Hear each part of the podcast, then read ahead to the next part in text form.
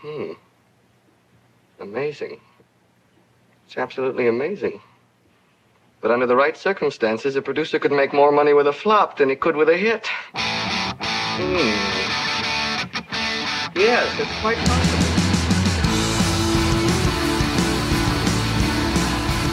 Welcome to the N F C Least Show, the show about everything that's bad and ugly in the N F C East. Williams, we're two weeks out from the draft. We did not record our post-draft uh, ep the week after. How you feeling?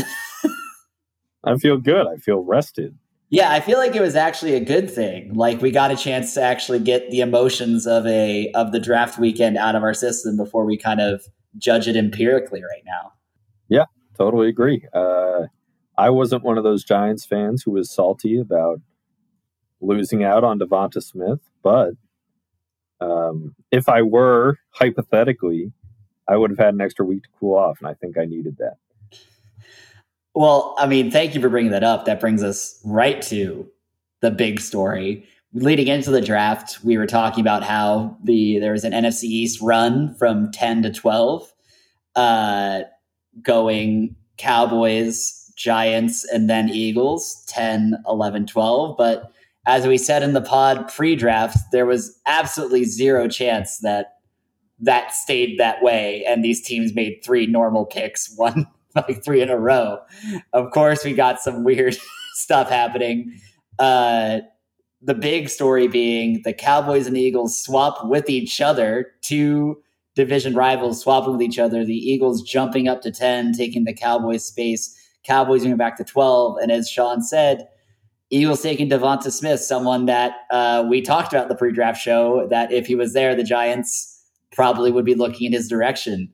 Uh, that's led to a bunch of post-draft controversy about whether Dave Gettleman was playing four D chess and wanted to move back, whether the Giants even liked Devonta Smith, whether there was anger that the Eagles hopped them. What? I'm an Eagles fan. You're a Giants fan. This is going to be good for us. How are you feeling about that? I think first things first, the idea that Dave Gettleman could play two D checkers, much less four D chess, strikes me as ambitious. It was obvious that the Giants wanted Devonta Smith. I, I think that's clear. If you look at any piece of media about who the Giants were interested in ahead of time, directions clearly trended Smith. Now, that doesn't mean he's the only guy they wanted, but I, I think you'd be lying to yourself if you if he wasn't very high on their draft boards and he got plucked away because the Giants can't just keep anything under wraps like a competent N F L organization.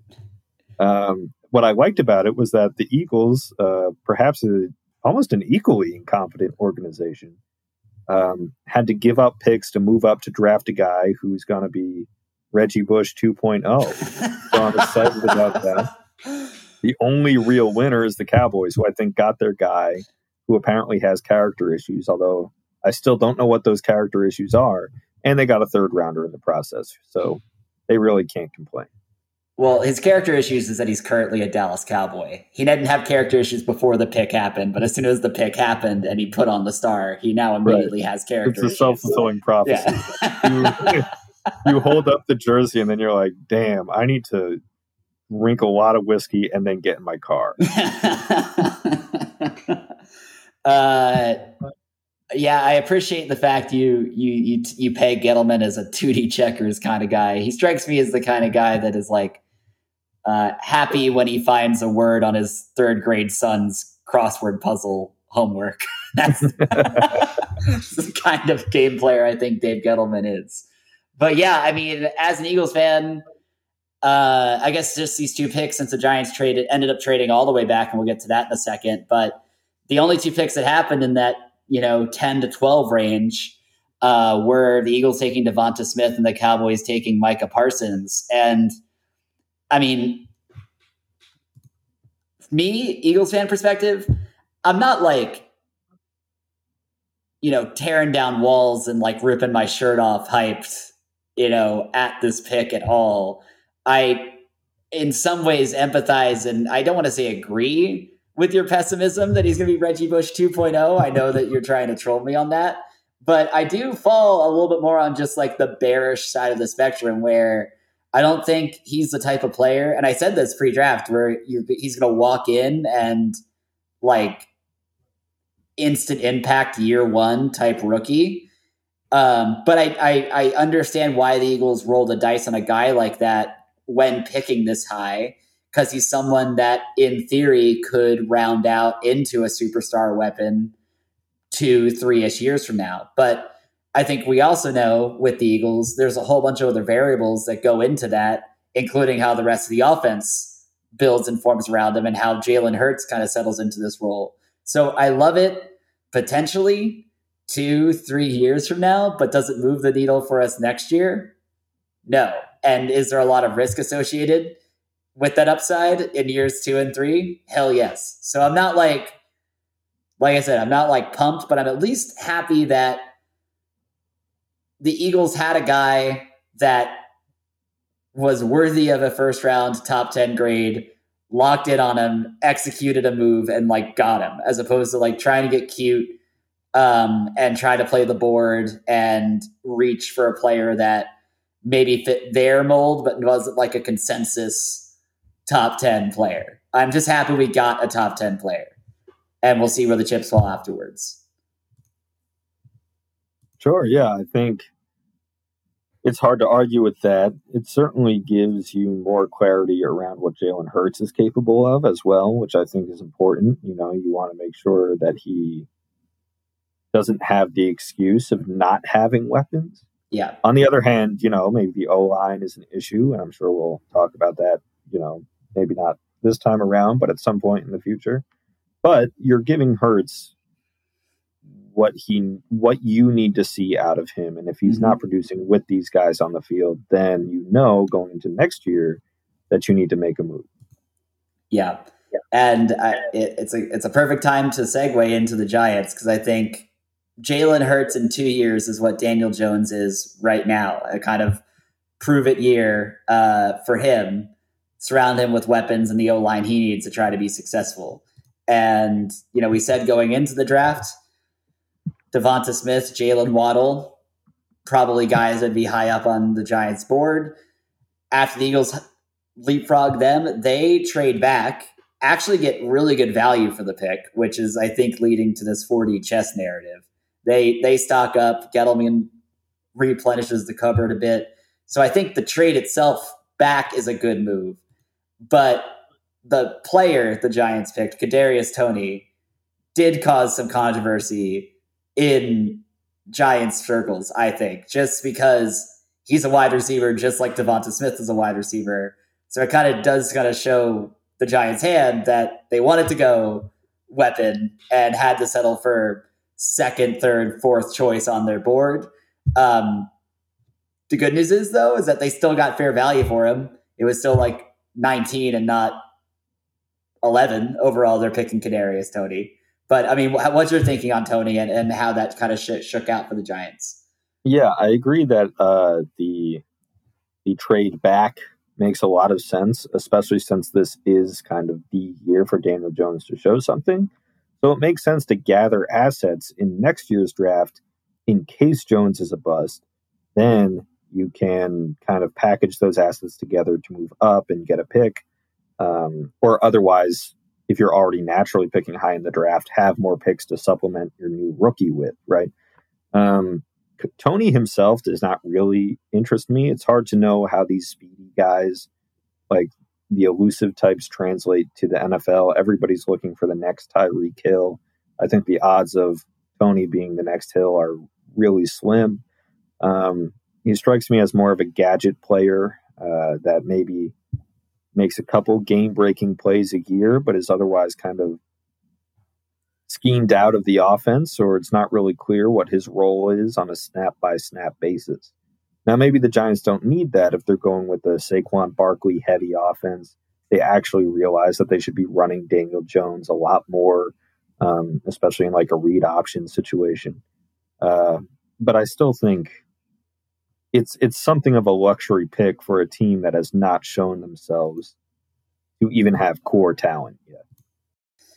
So it's interesting you say that uh, you know, draw the Tyreek Hill comp, because I don't think Tyreek Hill would be the next Tyreek Hill without Patrick Mahomes as his quarterback. That kind of like subliminal understanding they have with each other that Mahomes can just put on a rope into space ten yards away from a defensive back, and Tyreek Hill has the speed and kind of elusiveness to get under it, is a lot of where that feast comes from. And I, I still think it remains to be seen whether Daniel Jones is even the type of passer that can build a relationship like that with a wide receiver, let alone have the wide receiver grow into that kind of role as well, right? I think maybe the allure of like a Devonta Smith or a Waddle was they have like the body and the elusiveness itself to kind of create the space to to build that trust, I guess, and do a lot of the heavy lifting for the quarterback, uh, versus a Toney who may not be able to do it and be would be looking to eat primarily on like low crossing routes, end arounds, and slants to start his career, which is like, yeah, yeah that that's an asset to any offense, but is that something that moves the needle first round worthy? Remains to be seen, but I'd be skeptical, you know? Yeah.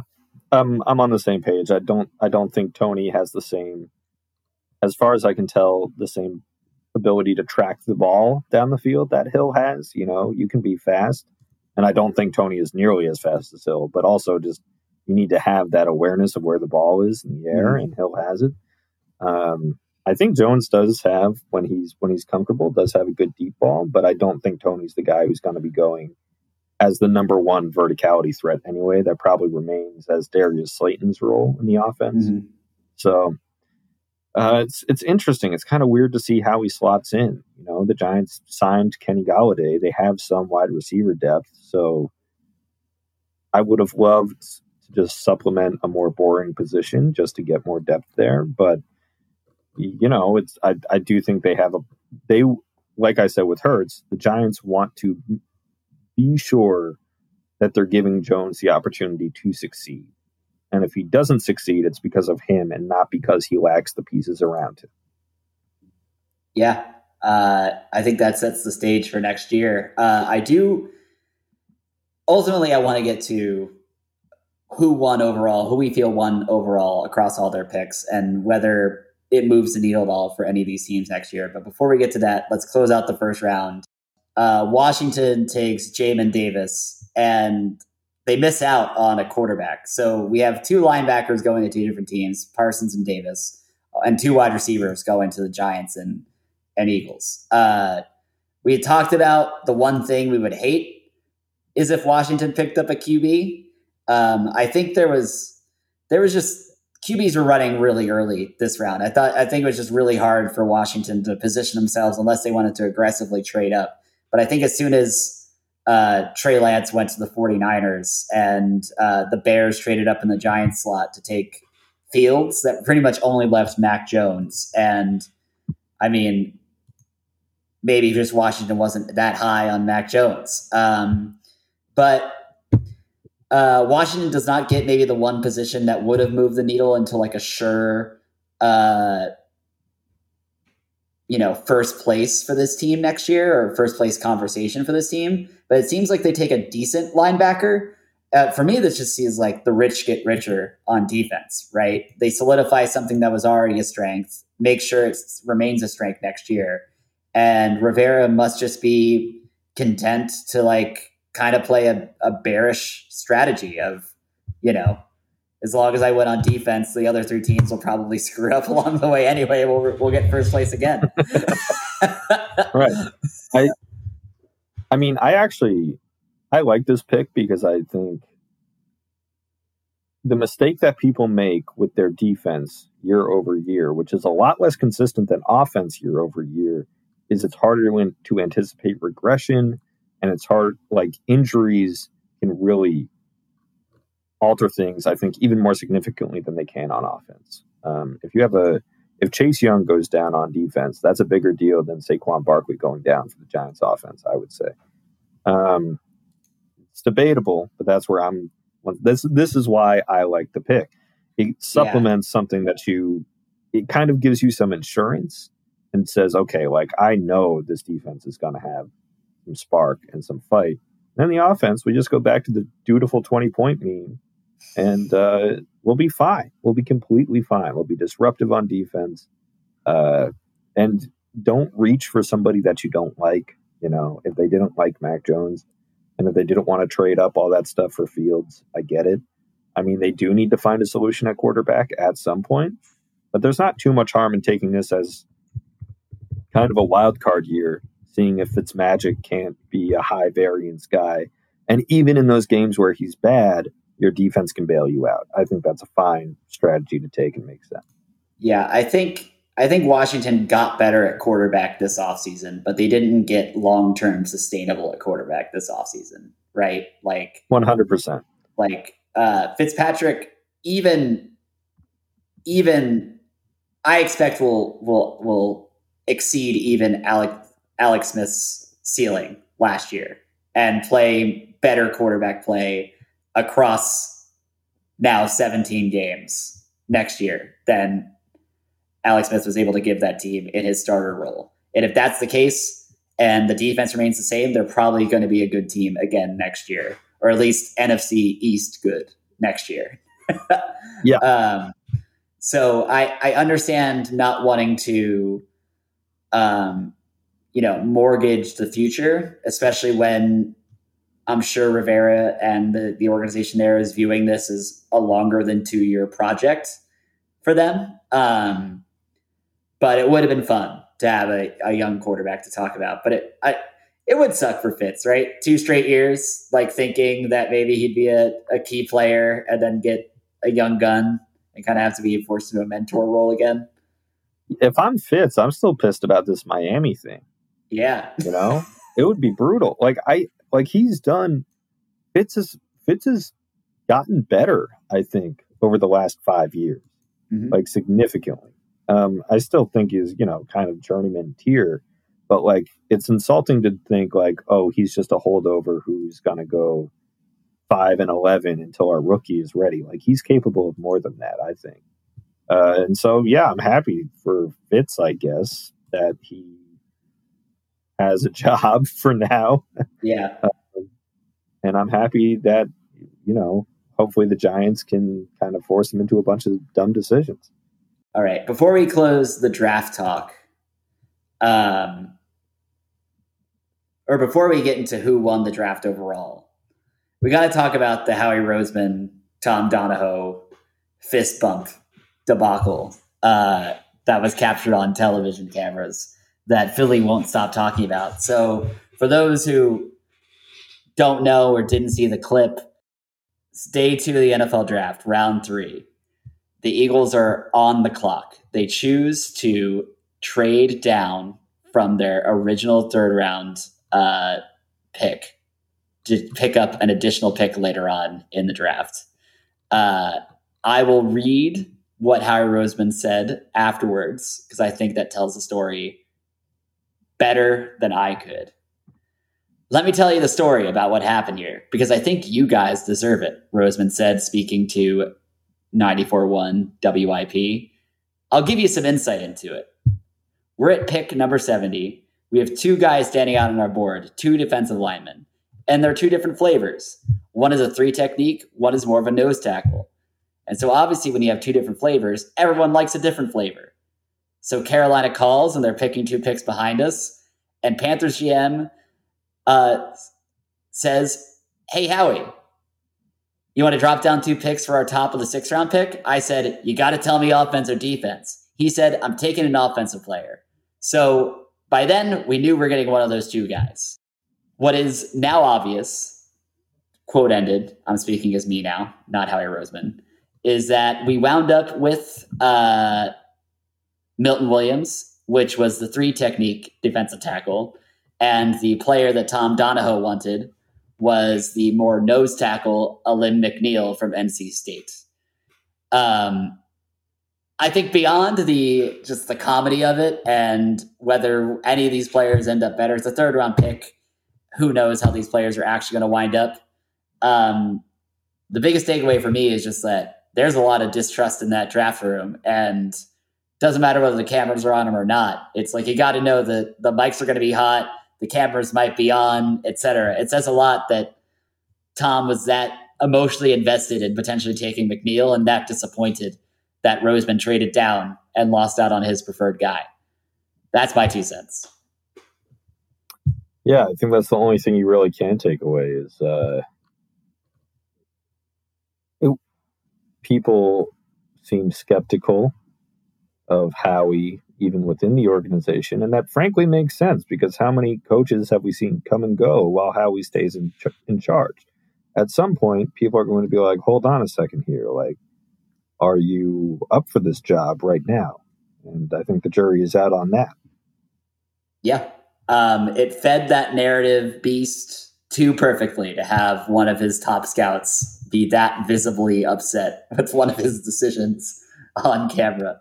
And it is. It also, there's like a visual element to it too, where Howie's like this tiny guy and Tom Donahoe is like this big dude of just like, like, just like a little guy, like kind of craving approval. Um, that just didn't like, just not framed well, you know? It yeah. Just, it it, it fed, bad.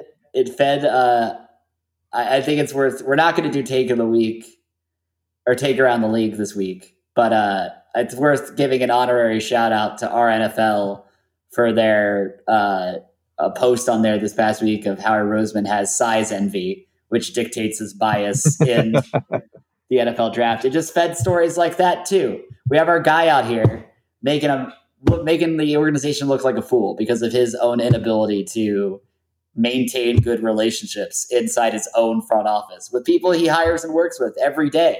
It's ridiculous. I can't help but laugh at it in like a self-deprecating way. And as you know, it's part of the tone of this podcast to be self-deprecating, but taking the comedic self-deprecation hat off for a second, it is freaking embarrassing that that was on national T V for this organization. It's ridiculous. It's not good. If, if, if Gettleman were in a similar boat, it would be memed to all hell forever. And it should be. It'd be even funnier if Gettleman did it, in my mind. But it would be even funnier if Gettleman did it, especially if he did it in his basement with uh with this, from the pandemic draft last year. They just decided to have their war room be Gettleman's basement, and he's like trying to fist bump people, right. Getting iced out in his own house. Everyone's eating like a like a homemade pork roll, egg and cheese situation. Much slower fist bump round. Yeah. um, all right, let's uh, let's close out the draft talk there. Uh, basically, the Cowboys and Washington look smart, and the Giants and Eagles don't. Is my summary of the draft. Um, That's what I think. That's what I um, I'm wondering just overall, without getting into like the nitty gritty of individual picks, just in general, uh, who do you think like won this draft? And maybe just go team by team. Like what, like did the, did the needle get moved in a positive direction for each team? Did they hurt their chances next year? Um, or did it pretty much remain a push with just some depth, depth pieces added?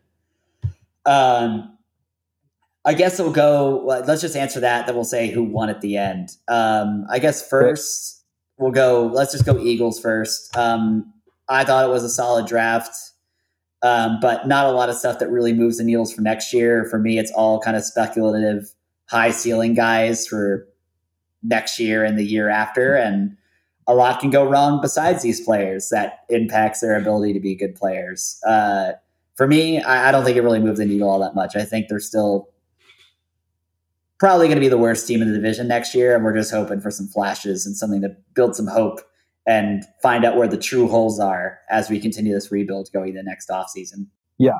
Uh, I think I'm in a similar boat with the Eagles. They have some guys here who could really be superstars. This could also be a draft you look back at in five years and you're like, what the hell were we thinking? So high risk, high reward, but given the picks that they've gathered, I think that they're comfortable, uh, kind of kicking the can down the road a little bit. Yeah, I think they took, I think they made the right bets, but who knows whether these bets will pay off. And there's so much wrong with this team that it could hamper their ability to develop, even if they are good, even if they were good players to begin with. Um, I guess Giants next. What are you What are you thinking about your Giants, buddy? I think a similar situation to the Eagles, really, where do they have some guys that could contribute? I guess technically, but it does feel more like they they traded back several times to get more picks. They have some prospects here who are very high ceiling, low floor type guys, and then a couple of like uh, special team types in the back half.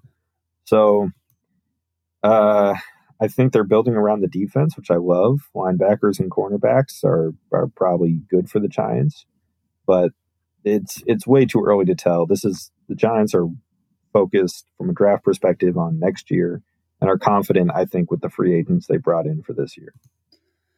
Yeah, I, I think if the Eagles are like a zero on the move the needle, I think the Giants are maybe like, it, if it's a zero to fifty needle, I think the Giants are more like ten to fifteen, right? I think they bolstered some areas of need for them, and they are already more competitive across the board than the Eagles were at several key positions anyway. Um, so that depth will actually be valuable for them next year versus the Eagles. I don't know whether like they need starters more than they need right. depth. Whereas the Giants have some starters already. They just needed depth, you know, uh, yep. specifically I would say in the defensive back seven and uh, the lines. Right. So I think those picks were good, but I still think ultimately the story for the Giants next year is just Saquon, Jones, and whether they can actually be an offense, you know, um, because we already kind of know that defense is going to at least be well coached, high energy, and keep a good offense in games. one hundred percent. All right, let's uh, let's do the Cowboys next. How you th- how do you feel about the Cowboys? I really like the Cowboys draft. This puts me, I think, in a minority, but we, you and I talked all the time about what the Cowboys were missing last year, and it was really came down to like depth, right? Mm-hmm. Um, and they got better as the year went along. Like their guys gelled more and more, but they literally just needed like bodies to put out there that were mm-hmm. capable. And they took a ton of players. They took five guys between rounds one and three, you know? So they have, I think, really fleshed out their defensive depth. Literally their first six picks are defense. Um, I think Micah Parsons has the potential to, you know, kind of step into the Leighton Vander Esch role now that he's gone. Um, and I just think they, they, they're going to have some guys that they're, some of them are going to wash out. Some of them are going to contribute. They need, they're kind of in a position where they don't need superstars, especially and not on offense. They just need guys who can make tackles, who can make a play, um, and not get burned. And I think they got that. Yeah, I, I actually agree with you. Maybe not to the extent that it sounds like you are, but I, from a move the needle perspective, maybe also ten, fifteen. It isn't like breaking the charts with like a like a team breaking revolutionary pick at any point. But I just think they already have starters that are good, and as long as those starters stay healthy, this depth will help them next year. And I think that I've we've already said that we think the Cowboys are probably the front runners next year, and I think this draft kind of solidified that position for them next year. Um, but I mean, to go into the next team, I think Washington's kind of in the same boat and probably had the same draft as strategy as Dallas did, and maybe perhaps even kind of did it better. Yeah, Washington had uh, a, also a ton of picks. Um, including four in the first three rounds. Um, I think I think what Washington has that's interesting is like a more clear team identity than Dallas. You know, Dallas has the flashy skill position stuff, but Washington is just like, we're physical, we're aggressive, our defense is going to win us football games. That's it. Um, so I like where where their heads are at here and just getting pieces to kind of complement that style of football. Uh And then get, I, I like this guy, this wide receiver out of North Carolina, Brown, in the third round. I think they need somebody to pair across from Terry McLaurin, and I have a feeling he might be that guy. So there's a lot to like there as well. I think I think they're uh, they're a contender for me for the best best draft selection. Yeah, uh, I think overall, I, I think Washington probably won this year's draft just by the uh, the metric of like who who had who increased their chances of winning the division next year. Um, yeah. But I still think overall the Cowboys are a little bit ahead of Washington, um, just by the players they already had before the draft anyway. Um, and to me, I, I, I think the Giants remain a wild card and the Eagles remain a much bigger wild card in this division next year. Yep. But who knows? That's the fun of the draft. We literally have never watched these players play professional football, yet we spend months talking about them and guessing what they might look like. So I can't wait to see them out in the field.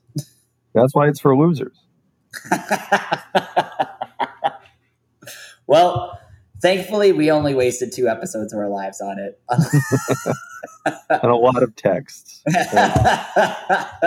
Thank you. Uh, Yeah, I'm surprised you didn't like screenshot the uh, Devonta Smith like overrated text we had back in January. Oh, I have plenty of time for that. I'm not, I'm I'm terrified, so I'm going to wait to collect my receipts. All right, uh, all right. Uh, that's that's a wrap on the draft. Let's. Uh, there was another fun post uh, drifting around our N F L this week uh, that I. I think let could lead to a fun little discussion to close the draft in lieu of take around the league. Uh, so there was a bit of a, a, a graphic snafu, I believe, on the regional sports network in Jacksonville. Uh, they were listing out the Vegas odds for the Jaguars next year, and they listed the Jaguars as, I believe, plus two thousand to win the N F C East, which is surprising to all involved because they're in the A F C South. So I, for one, would welcome the Jaguars to the N F C East. I think that they pretty they pretty much fit the bill for what these teams are. But but I think it's it'll be a fun just little discussion to say, like, if we had to, if if the if the league went back to five teams per division, which team would we want to adopt into the N F C East? Uh, which team from another division best fits the profile of an N F C least team, a a team that maybe their ownership is uh, got too big of heads, actively torpedo the team. They can sit on their money with a losing team and still make money. They don't really invest in sustainable winning strategies. Like, like who are these teams outside that we want to adopt into the N F C East? I don't think it's all about just like incompetence, right? Yeah. Like, I don't think, let's see. Like, I, I'll just start with one if that works. Um, Go for it. I think the Chicago Bears are a great N F C East team. I they've like had, that, actually. They've had historic success. They won a ton of championships before the Super Bowl. Then they have one Super Bowl success thirty-five years ago. And then they've just kind of been mediocre in the same predictable ways ever since. And they've never been able to scheme their way out of that. They uh, they play in a cold stadium. Um, they just have their fans are eating junk food all the time and are irritable people. They have a lot of things for me that I think really check off the box. And I'm I'm down to bring them on board, get them away from uh, from the Packers. Yeah, I like that pick a lot. Uh, Chicago also is a very, uh, it's basically Midwestern Northeast Corridor city. It's like any Northeast Corridor city just gets plopped in the Great Lakes. It's basically in Chicago, culturally and just spiritually, I feel. I, I, I do feel like they freak out more about sports in like a more Northeastern way yeah, than yeah. than any other Midwestern counterpart who tends to be a little more interested in like college football or something. Um Yeah, just, or, just or watch, the, uh, watch the watch uh, the Bill Swerski Superfan skit yeah, on S N L. Exactly. That's that's basically, you know, that could easily be like uh, like John McGillicuddy's super fans yeah. in Boston, you know, or something. Yeah. Right.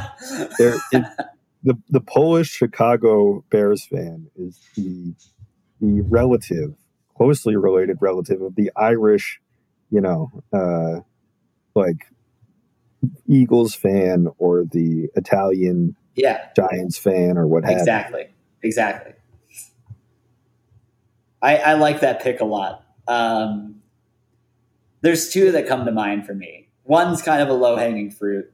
The other, I think, is is more fits your mold. Uh, I think I think I think we have to consider the Jets. yeah, yeah, we do. Like I know it's uh, the geographic uh, closeness there is just too uncanny. Plus, I think the ownership and just the general culture there, it it, it, it reminds me of the Giants and the Eagles a lot. Just yeah. how they operate, what their deal is. It it's, it's kind of uncanny sometimes. Um, the one that I'll throw out there that I think more is more of a left field kind of Bearsy pick is the 49ers. Ooh, interesting. When is the last time they haven't won since Steve Young, right? Yeah. Mm, that they're is basically like they're basically like a hipper Dallas Cowboys. That's exactly what they are. They got they're like a West Coast earthy crunchy yeah. Cowboys. Yeah, they're like a new age Dallas Cowboys. You know, yeah. uh, they had obviously the one run under Harbaugh, but didn't get a ring uh, with Kaepernick in the early twenty tens. But after that, I mean, they hired Chip Kelly. That is an N F C East move. Yeah, it is. um, all the weird eras, like the uh, the Jim Tomsula era. that is that is McAdoo tier. That is absolutely McAdoo tier. Jim Tomsula uh, didn't get enough love when he was around.